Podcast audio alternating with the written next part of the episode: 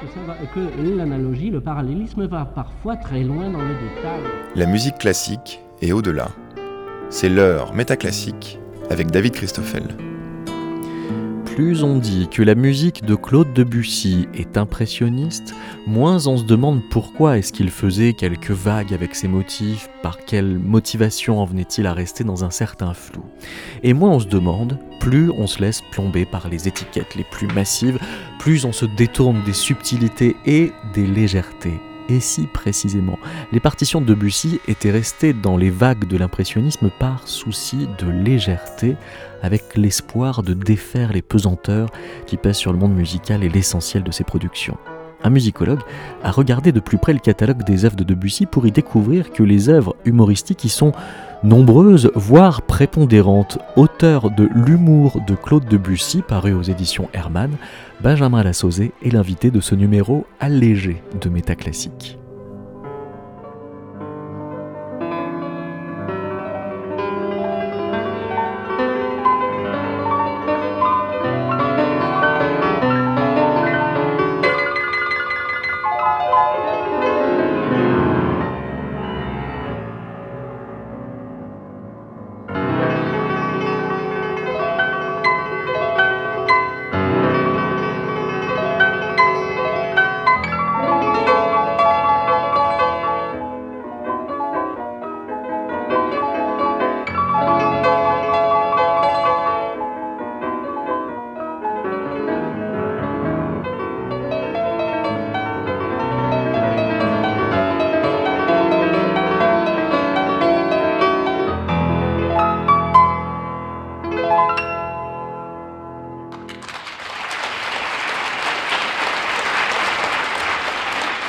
Martha Argurich, on ne sait pas qui le public applaudit. Est-ce que c'est vraiment Debussy ou tous les compositeurs qu'il cite dans cette partition ? Bonjour Benjamin Lassauzé. Bonjour. Vous ouvrez votre réflexion sur l'humour de, de Claude Debussy qui est paru aux éditions Hermann avec une citation de Camille Saint-Saëns à propos justement de, de ces Jardins sous la pluie.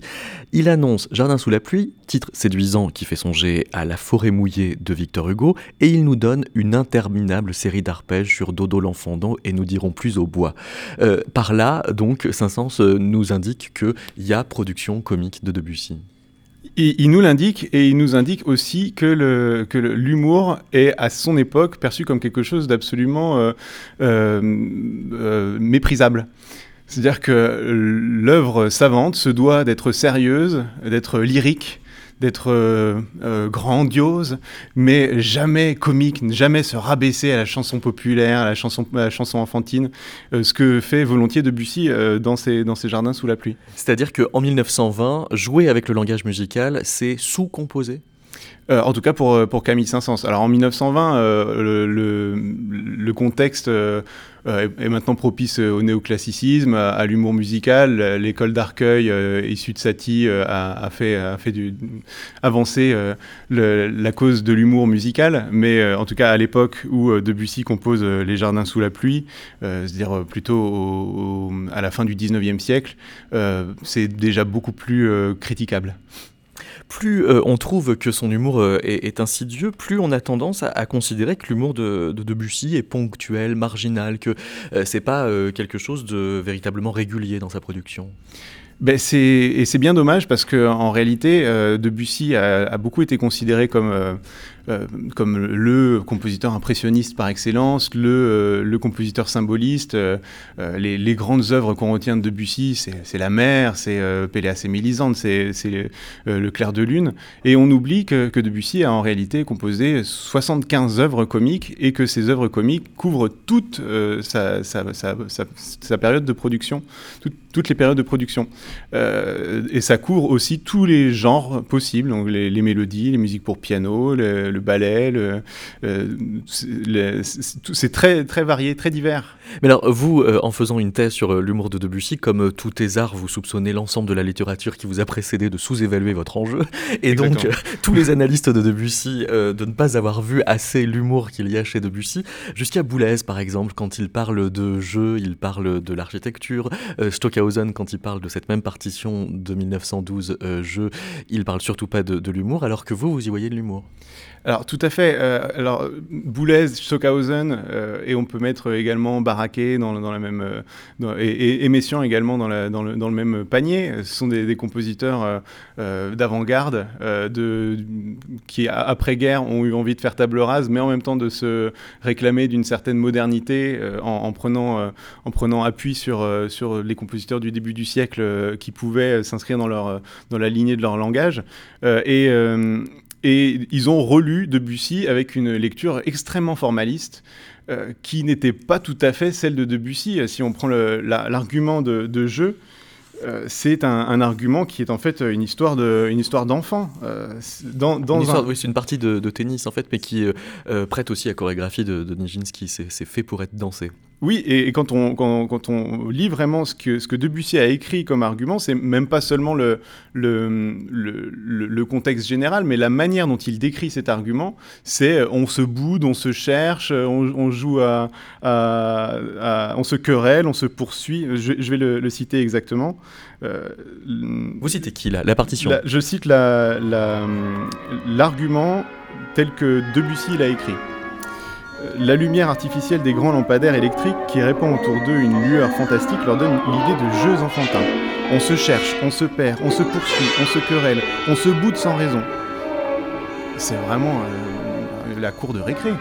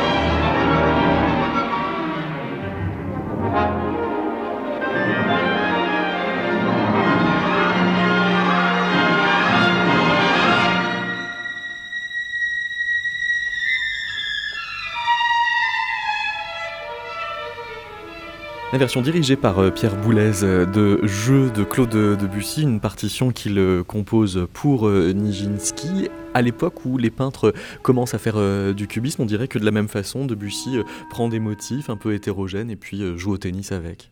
Oui, effectivement, c'est ce que les compositeurs de l'avant-garde des années cinquante ont, ont vraiment pointé quand ils ont analysé Jeux, c'est qu'elles euh, ne respectent pas les cadres des formes que, que Debussy pourrait qualifier de formes administratives, c'est-à-dire ben, la, la vieille forme sonate, les vieilles formes en A B A, et cetera, qui, euh, que, que, dont Debussy cherche à se, à se défaire.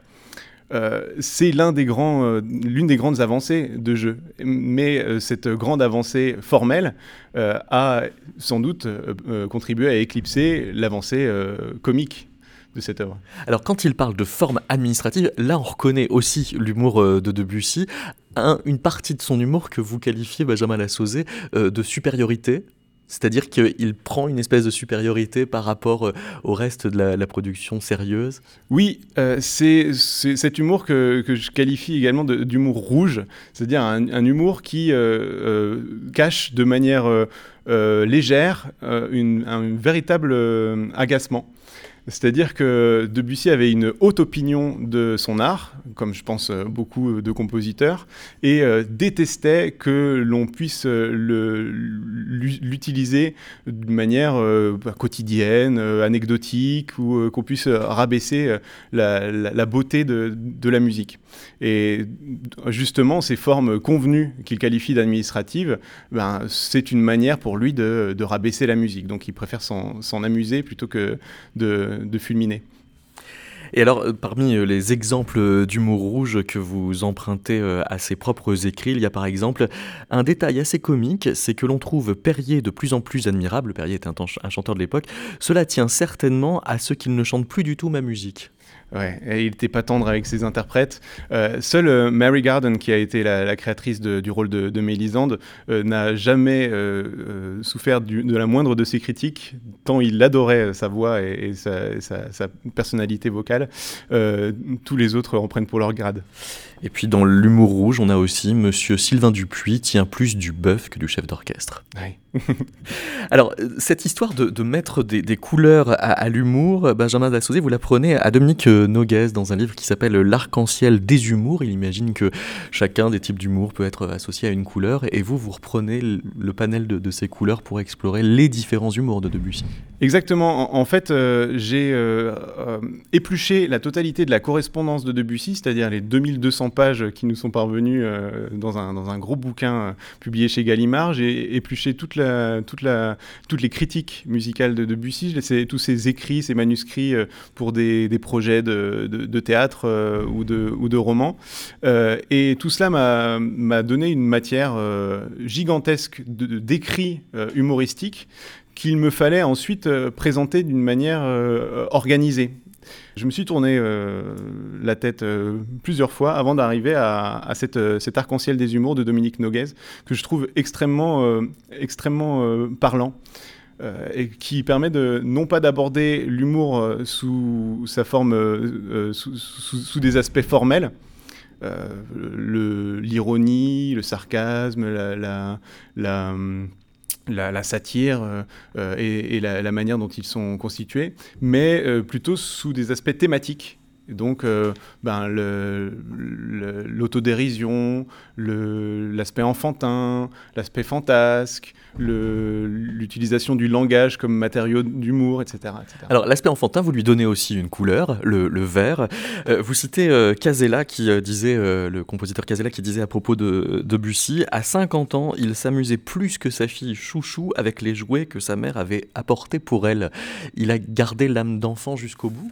Ah bah oui, et puis la preuve, c'est qu'à la fin de sa vie, et, et je pense que Chouchou a, l'a replongé en enfance, hein, euh, à sa naissance en dix-neuf cent cinq, a été finalement une, un, le, le déclencheur d'une véritable moisson d'œuvres euh, comiques, enfantines. Oui, parce qu'il avait quarante-trois ans. Oui, et, euh, et les plus célèbres étant euh, Children's Corner, le, le, le cycle pour, pour piano qu'il a composé en mille neuf cent huit, et, euh, et La boîte à joujoux, le, le ballet, qui est en fait sa, sa plus euh, ambitieuse réalisation euh, comique, enfin, un ballet d'une demi-heure.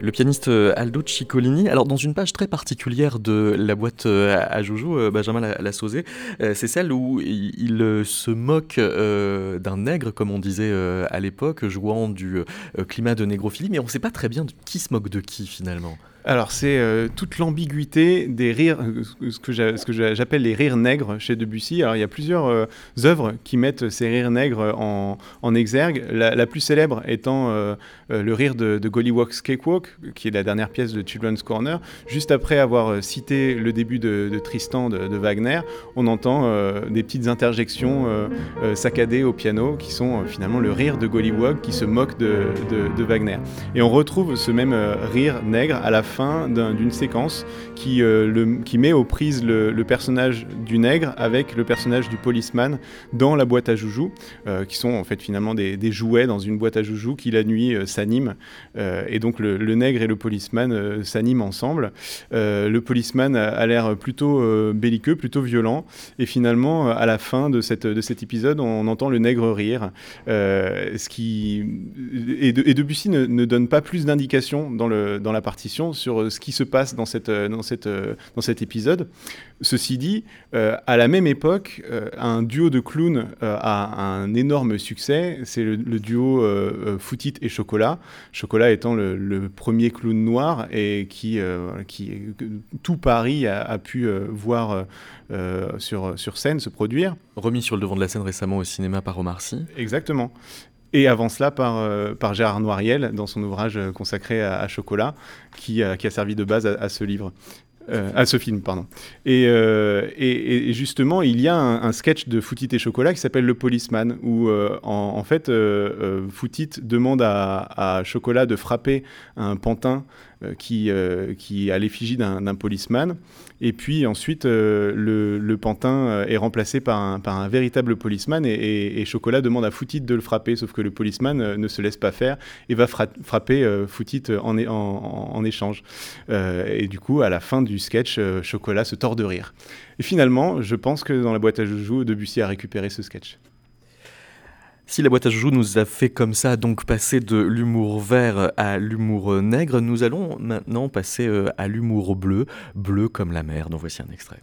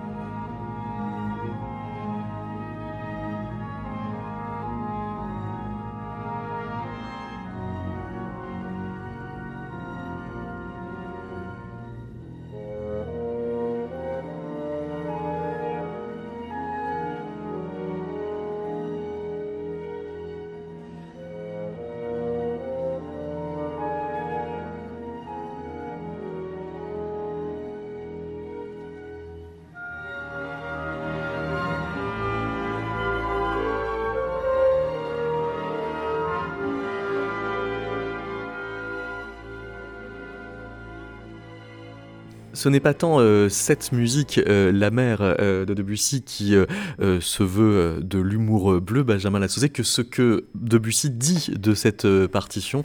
Parmi les, les, les phrases, il y a « La mer a très La Mer a été très bien pour moi, elle m'a montré toutes ses robes. Alors en fait, il ne parle pas de, cette, de la partition. En fait, il était en vacances à la mer et euh, il imagine que la mer est une personne euh, et dit que la mer a été, a été très bien pour lui, il lui a montré toutes ses robes. Et à chaque fois qu'il, qu'il va à la mer, il, il parle de la mer comme d'une, comme d'une personne avec qui il s'est, il s'est entretenu. Mais alors, il joue aussi euh, avec euh, la partition, c'est-à-dire que euh, ce qui est paradoxal, euh, puisque vous consacrez un livre de, de six cents pages à, à l'humour de, de Debussy, c'est que euh, Debussy lui-même euh, dit euh, un, un jour... Est-ce que vous croyez sincèrement à la musique humoristique ? D'abord, ça n'existe pas en soi. Il lui faudra toujours l'occasion, soit d'un texte, soit d'une situation. Oui, et alors ça, c'est une phrase qui est... Euh... très importante, contre vous, je pense. Non. Et c'est, c'est pour moi très intéressant. Alors d'abord, il faut la remettre dans le contexte. C'est-à-dire qu'il a écrit cette phrase dans une lettre où il euh, venait d'entendre euh, euh, les histoires naturelles de Ravel, qui sont vraiment une œuvre euh, humoristique. Euh, et euh, Ravel était euh, son grand rival. Donc il a voulu, en gros, piétiner euh, cette œuvre de Ravel euh, et, et le succès qu'elle a connu. En, en, en disant que de toute façon le, la musique humoristique euh, ça n'existe pas et que ben et effectivement euh, on peut mettre à son crédit que euh, si on écoute une musique qui n'a pas de texte, pas de titre euh, et aucune autre indication extérieure à la musique elle-même pour nous indiquer qu'il y a de l'humour, et ben c'est assez difficile de d'identifier qu'il y a de l'humour parce que l'humour musical euh, ne se base pas sur des des éléments musicaux qui seraient qui lui seraient réservés. C'est-à-dire que à la fois, euh, il n'y a aucun élément musical qui soit proprement humoristique, et à la fois, tout élément musical est susceptible de devenir humoristique selon le contexte dans lequel on le place. Euh, et, et, et de fait, euh, l'humour musical de Debussy euh, passe presque toujours par un argument, par un texte, par un titre, qui nous indique l'intention humoristique du compositeur. C'est, c'est un jeu de contexte que lui-même va remettre en jeu dans un petit test qu'il fait passer à un de ses auditoires à qui il joue euh, La Mer au piano.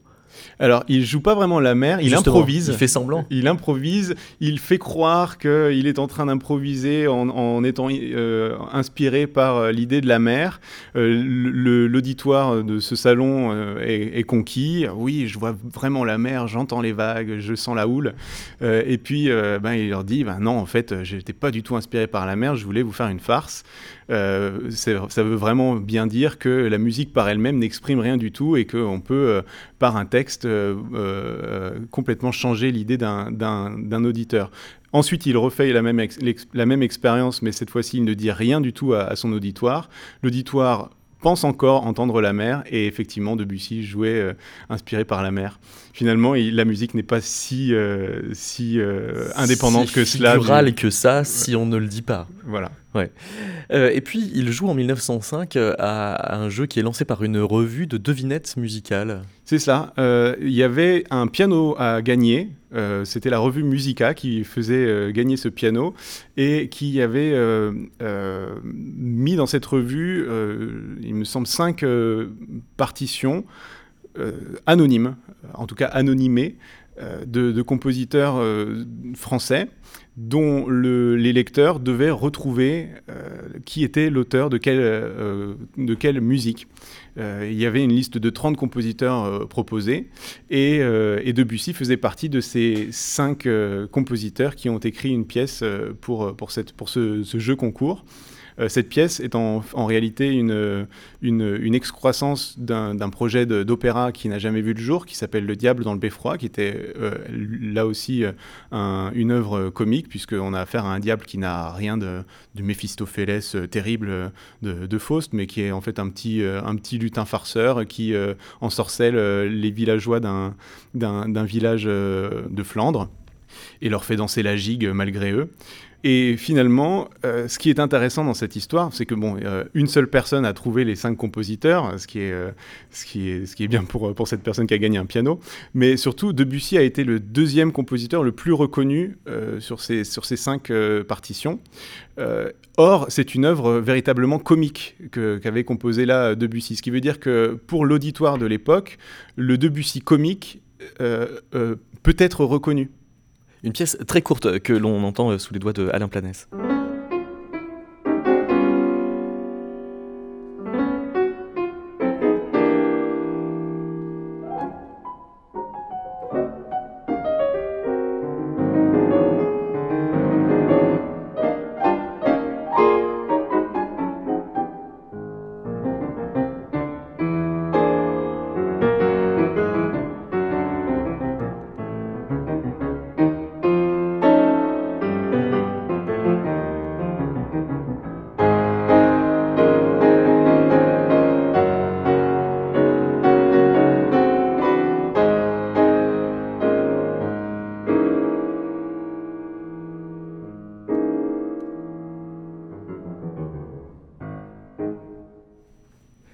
Pourquoi l'appelle-t-il morceau de concours, ce morceau ? Bah parce que c'est vraiment un morceau destiné à ce concours. D'accord, voilà. C'est pour le concours. Parce voilà, qu'il n'a pas de titre. Il, il a aussi des, des partitions où il se moque de la littérature pédagogique.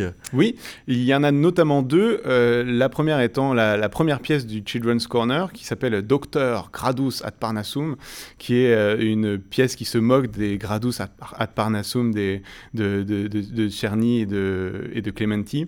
Euh, qui sont oui, des ouvrages pédagogiques sont... de référence du dix-neuvième siècle. Voilà, ouais. Exactement. Et Et, euh, sur lesquels il a certainement souffert quand lui apprenait le piano étant enfant, et euh, ben, il veut euh, créer lui-même sa, son étude de piano pour enfants euh, euh, euh, avec ses exercices euh, plus, euh, plus techniques que musicaux, et donc il va mettre la sourdine sur, ben, sur, la, la, sur la, l'aspect euh, lyrique de, de sa musique telle, qu'elle, telle qu'on l'entend habituellement pour, pour donner quelque chose de très mécanique et froid. C'est une manière euh, de se moquer des difficultés surfaites de la virtuosité toute technique. Ah, c'est une manière de, surtout de solder le, le problème qu'il a avec euh, l'enseignement de la musique tel qu'il l'a connu, c'est-à-dire qu'il n'a pas vraiment été épanoui lorsqu'il a, euh, lorsqu'il a appris euh, le piano, la composition euh, euh, au conservatoire. Il, est, il y a passé de, de mauvais moments, comme je pense tout le monde d'ailleurs, euh, lorsqu'il s'agit de, d'apprendre, de faire des gammes, d'apprendre des, exerc- des exercices très techniques. Et euh, ben, voilà, il a soldé son compte avec, ses, avec cette œuvre. Il faut donc euh, aussi y entendre une charge anti-académique. Ça m'a donné envie de vous proposer d'en entendre la version de Lang Lang. La musique classique est au-delà. C'est métaclassique, avec David Christoffel.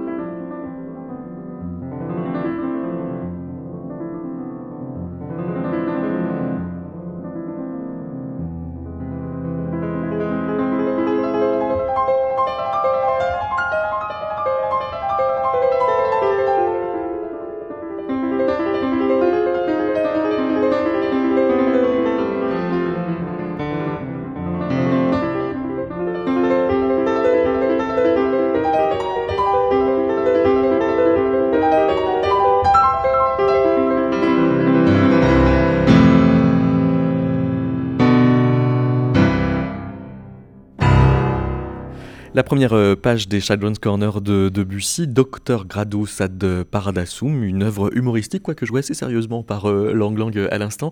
Benjamin Lassauzé, vous rapprochez cette pièce euh, de l'une des pièces des petits péchés de vieillesse que Rossini euh, composait bien des années après avoir fait de l'opéra, qui s'intitule justement Mon prélude hygiénique du matin, justement parce que c'est donc euh, un exercice qui joue d'être un exercice. Oui, euh, en fait, Debussy, dans, ce, dans ce, cette ouverture, ce, ce prélude finalement des de Children's Corner, parce qu'ensuite le reste des Children's Corner sont dans un tout autre esprit. On va animer les, les jouets de, de, de sa fille Chouchou. Ce prélude qui n'a donc rien à voir avec le reste du, du cycle est véritablement son prélude hygiénique euh, du matin. Et d'ailleurs, lorsque son éditeur euh, euh, Durand lui demande quel tempo euh, indiquer euh, en, sur cette, sur cette œuvre, euh, Debussy répond « Docteur Gradus Ad Parnassum est une sorte de gymnastique hygiénique et progressive. Il convient donc de le jouer tous les matins à jeun, en commençant par modérer pour aboutir à animer. » On retrouve vraiment cette idée de, de, de, de musique hygiénique et du, et du matin. Euh, et effectivement, le, le, le même motif utilisé par, par Rossini est utilisé au, au début de, de l'œuvre du Docteur Gradus de Debussy.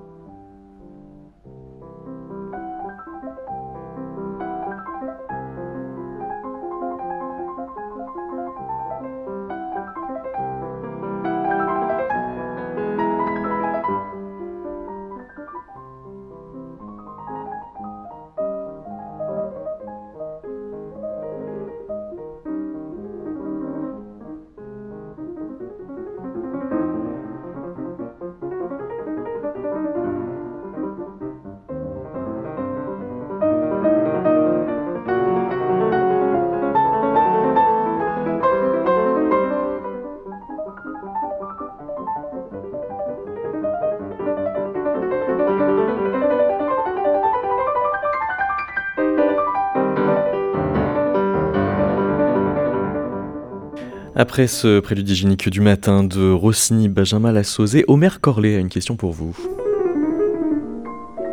Dans l'humour chez Debussy, j'ai l'impression que vous avez soulevé un lapin que je n'avais pas vu ni perçu. Dans la question de, de l'humour chez Debussy et sur la question de la couleur, dans votre introduction, vous dites bien, en citant la phrase dans la lettre à Durand, « Elle est de couleur et de temps rythmé, votre, la musique de Debussy ». Et si on va beaucoup plus loin, évidemment, la question de la couleur, alors que nous, nous pouvons rattacher à timbre et que les modernes ont effectivement limité à un premier sens, il y a peut-être un sens beaucoup plus intense quand on l'observe dans ce qu'on vous apportez, dans ce qu'on vous approchez.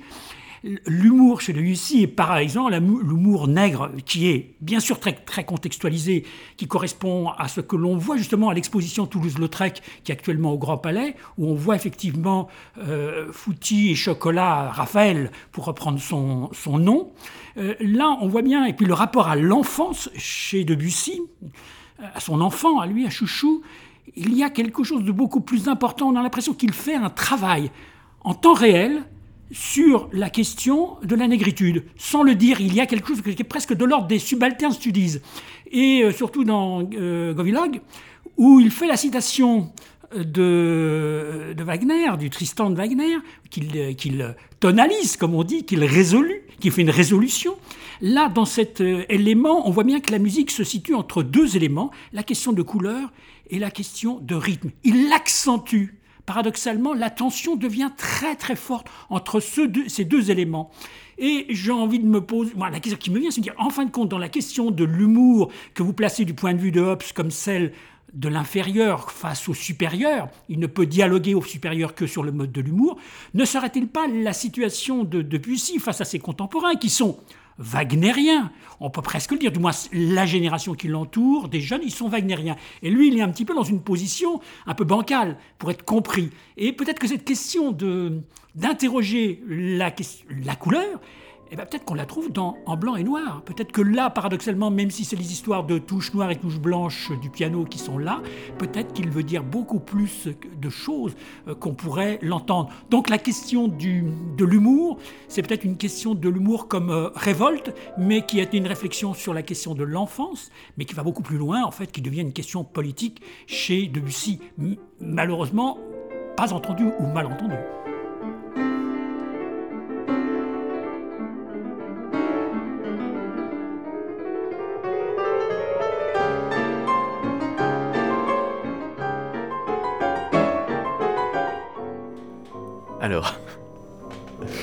Benjamin Lassauzé. Merci pour cette question qui est très riche, euh, très complète.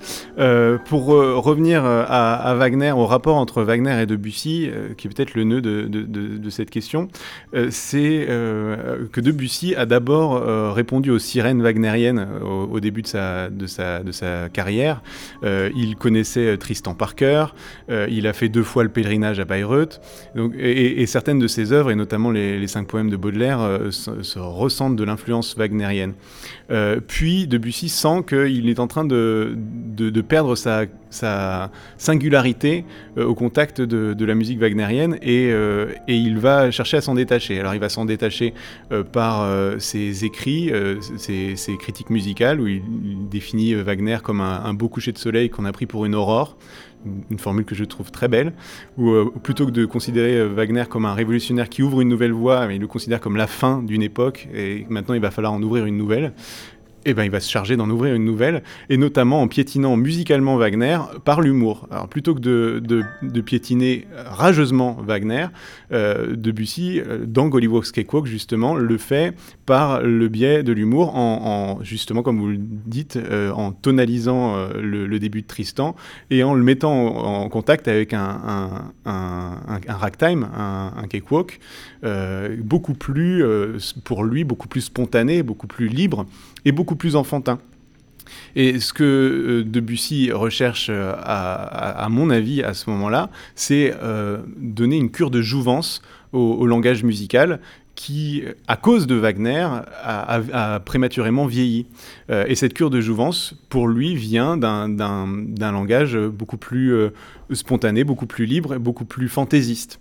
Euh, d'où, euh, à mon avis, le fait que son humour, euh, vous, et comme vous le dites avec raison, est euh, un humour euh, euh, révolutionnaire, dans, dans le sens où il veut ouvrir une nouvelle voie musicale par le biais de son humour. Et alors, ce rapport euh, aux touches blanches et touches noires dans la partition en blanc et noir dont, dont parlait Homer Corley, je, je serais moins... Vous êtes moins convaincu.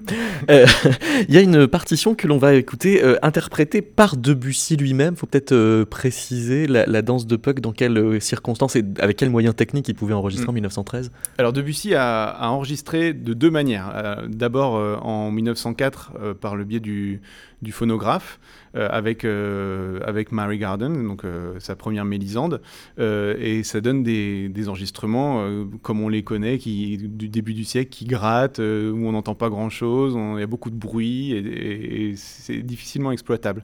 Il a également enregistré euh, plusieurs pièces pour piano seul, sur un instrument reproducteur. C'est-à-dire que lorsqu'il jouait, se déroulait un, un papier qui était perforé euh, en temps réel, euh, papier qui était ensuite placé sur un autre instrument euh, reproducteur et qui euh, rejouait euh, ce qu'il venait d'interpréter.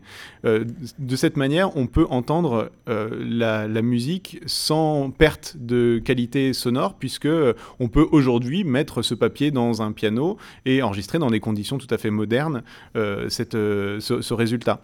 Euh, donc on peut entendre euh, d'une très bonne manière la, la, comment Debussy jouait du piano.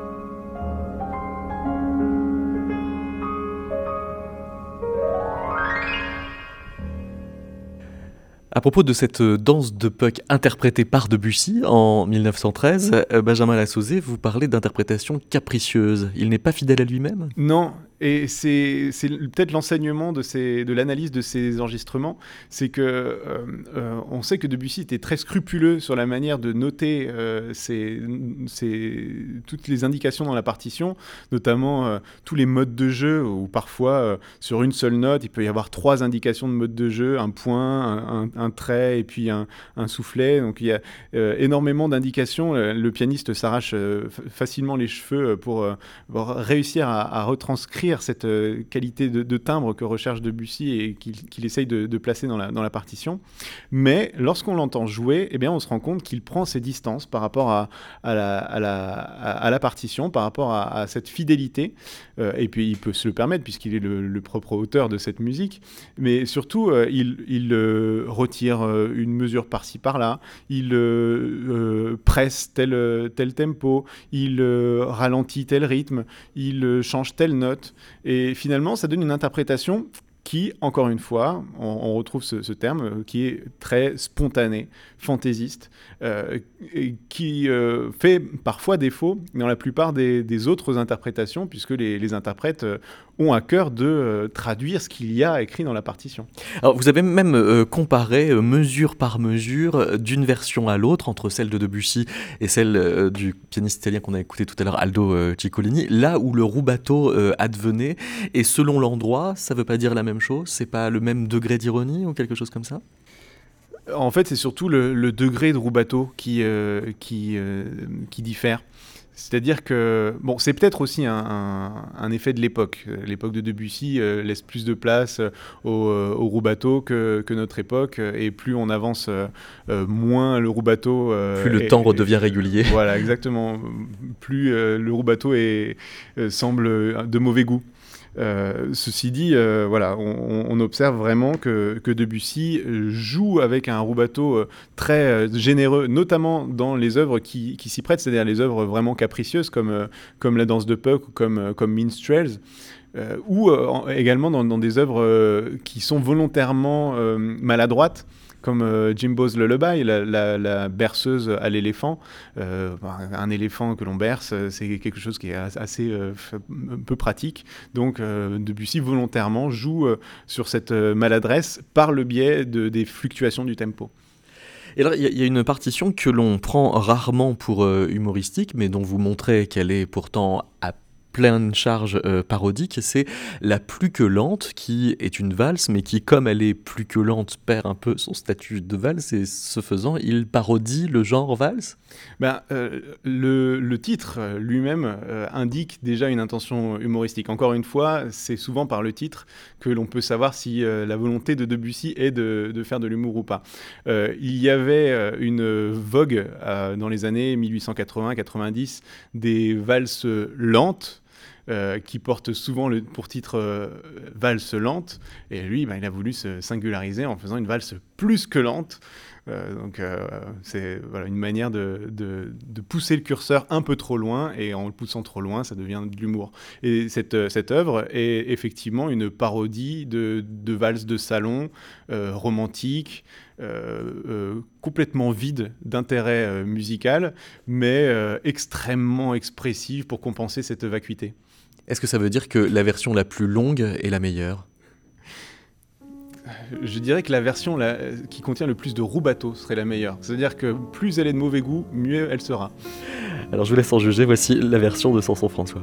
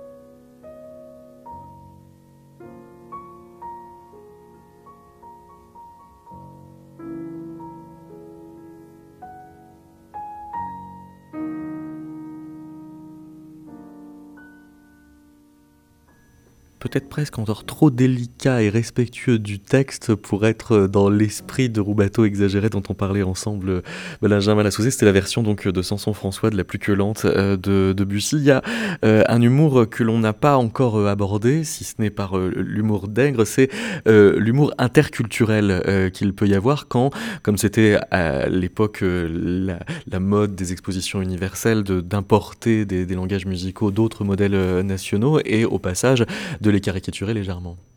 Oui, et il y a notamment une nation qui, euh, qui, qui euh, a le, le bénéfice de, de, de se voir caricaturer le, le plus souvent, mais c'est parce que Debussy euh, s'y intéresse vraiment, c'est, c'est l'Espagne.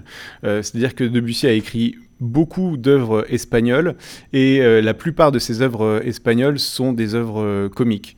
Euh, il y a par exemple euh, la, la, la Puerta del Vino, avec euh, à, à un moment, alors là c'est un moment très court, hein, il y a deux mesures, où euh, Debussy écrit ironique, et euh, soudain, là on a, on a un changement de, de mode euh, qui est très étrange. On a l'impression que le motif qui vient d'être exprimé est repris euh, de manière un peu euh, bah, amusante, Euh, avec, un, avec second degré. Il y a aussi euh, la, la sérénade interrompue, qui est le, le, le neuvième prélude euh, du, du premier livre, en mille neuf cent neuf. Euh, c'est une, euh, bah, une, une scène nocturne où un, un pauvre chanteur de sérénade sur le balcon de sa bien-aimée euh, va, va, va connaître plein de péripéties qui vont l'empêcher de mener à bien sa, sa tâche, euh, et, euh, et notamment l'arrivée d'un, d'un orchestre de rue qui vient le perturber dans, dans son chant. Et cet orchestre de rue, justement, est, est tiré de, d'Ibéria, du troisième et dernier mouvement d'Ibéria, euh, euh, le matin d'un jour de fête.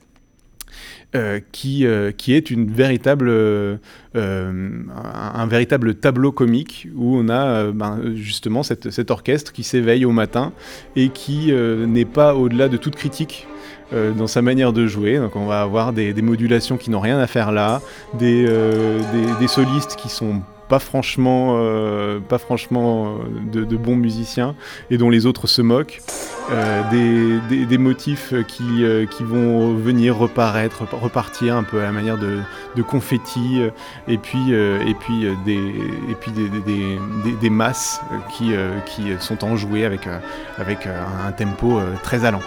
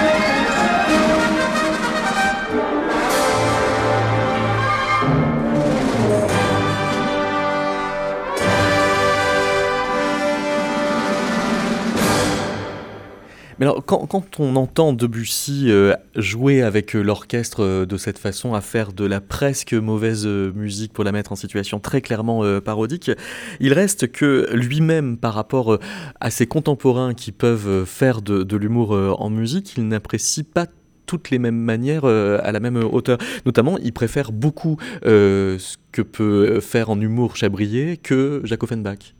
Non, il aime beaucoup...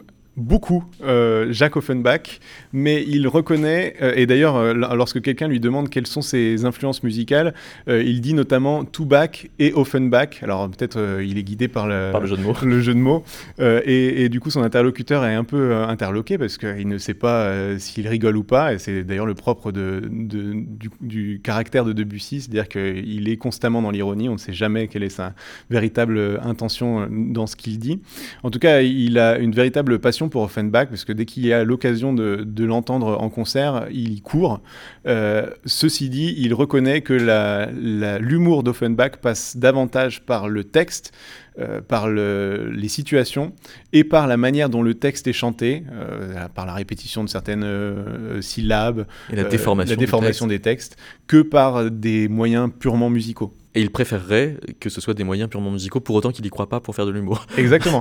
euh, mais alors pourquoi est-ce que lui-même, Debussy, n'écrit pas d'opérette ? Peut-être parce que c'est un genre bas. Bah, vous dites que c'est un compositeur humoriste ? Oui, mais il a euh, constamment utilisé des genres hauts pour les tourner euh, de, de manière comique. Euh, par exemple, euh, dans ses préludes, les préludes font référence à toute une, une tradition, les préludes de Bach, les préludes de Chopin, qui sont voilà, des, des, des monuments. Euh, et bien pourtant, dans ces préludes, il y en a, euh, il y en a, une, il y en a euh, presque huit, huit qui contiennent euh, de l'humour. Euh, pour autant, il ne va pas é- écrire euh, de la musique légère. Euh, euh, c'est-à-dire qu'il préfère rabaisser la musique savante que euh, se mettre au niveau de la musique euh, légère. Sachant que son humour dans les préludes est euh, un humour intertextuel qui euh, joue d'emprunt à ses propres partitions qui, elles, sont plus explicitement euh, humoristiques ou, ou comiques. Euh, pour, pour terminer, euh, peut-être euh, l'humour involontaire quand euh, il est drôle sans le vouloir, quand en fait on se moque de lui, comme par exemple au début de Pelléas et Mélisande, qui, au passage, est créé à l'opéra comique. Oui. Mais alors, c'est pas du tout une œuvre comique. Hein. Il, y a, oui. il, y a, si, il y a juste un tout petit passage comique dans, dans Pelléas et Mélisande, c'est quand Ignolde, euh, menacé par, euh, par Golo, euh, parce que Golo veut le, le, le, s'en, s'en servir comme d'un espion euh, de la, la couche de, de Pelléas et Mélisande, euh, lui promet un arc et des flèches. Et soudain, la musique s'illumine et ça devient une musique enfantine. Un arc et des flèches, c'est vrai. Donc euh, voilà, c'est le seul moment euh, comique. Mais alors, l'ironie de, de, de, de la carrière de Debussy, c'est qu'en fait, ce, ce, le, le sommet de sa carrière d'humoriste, euh, c'est présenté le soir de la, de la répétition générale de, de Pelléas et Mélisande, où le public était tordu de rire, euh, mais euh, sur une œuvre qui n'était pas du tout comique. Et pourquoi ? Bien, alors, c'est, ça a été... Euh, Parce qu'il y a un mot qu'on n'a pas prononcé encore, mais qui pour vous est clé pour qualifier l'humour de Debussy, c'est l'incongruité. Alors, il y a effectivement l'incongruité de, euh, d'un texte qui paraît banal, mais qui en fait euh, contient euh, toute, une, euh, toute une force symbolique euh, sous-jacente. Et, euh, et c'est vrai qu'aujourd'hui, lorsque je, je fais écouter des extraits de Pelléas et Mélisande à, à mes étudiants, euh, souvent je les entends pouffer. Euh, parce que le texte est tellement banal que si on le prend au premier degré, euh, on a l'impression d'une œuvre euh, vraiment, vraiment... Euh, parodique. Euh, exactement. Mmh. Euh, et je pense que le, les gens qui étaient mal disposés à l'égard de, de Debussy euh, s'en sont servis euh, facilement. Un second degré que vous confirmez être involontaire ? Oui. D'accord. Merci beaucoup, Benjamin Lassauzé. Merci. Et je rappelle que si vous avez raté le début de l'émission, vous pouvez la réentendre et la re-télécharger sur metaclassique point com.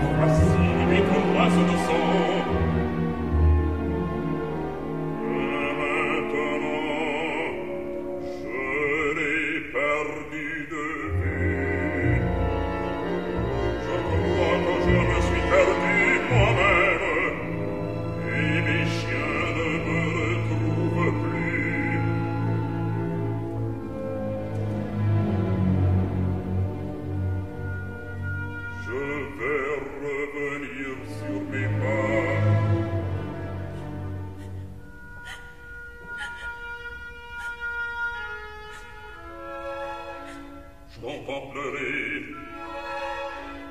Oh oh, qu'y a-t-il là au bord de l'eau?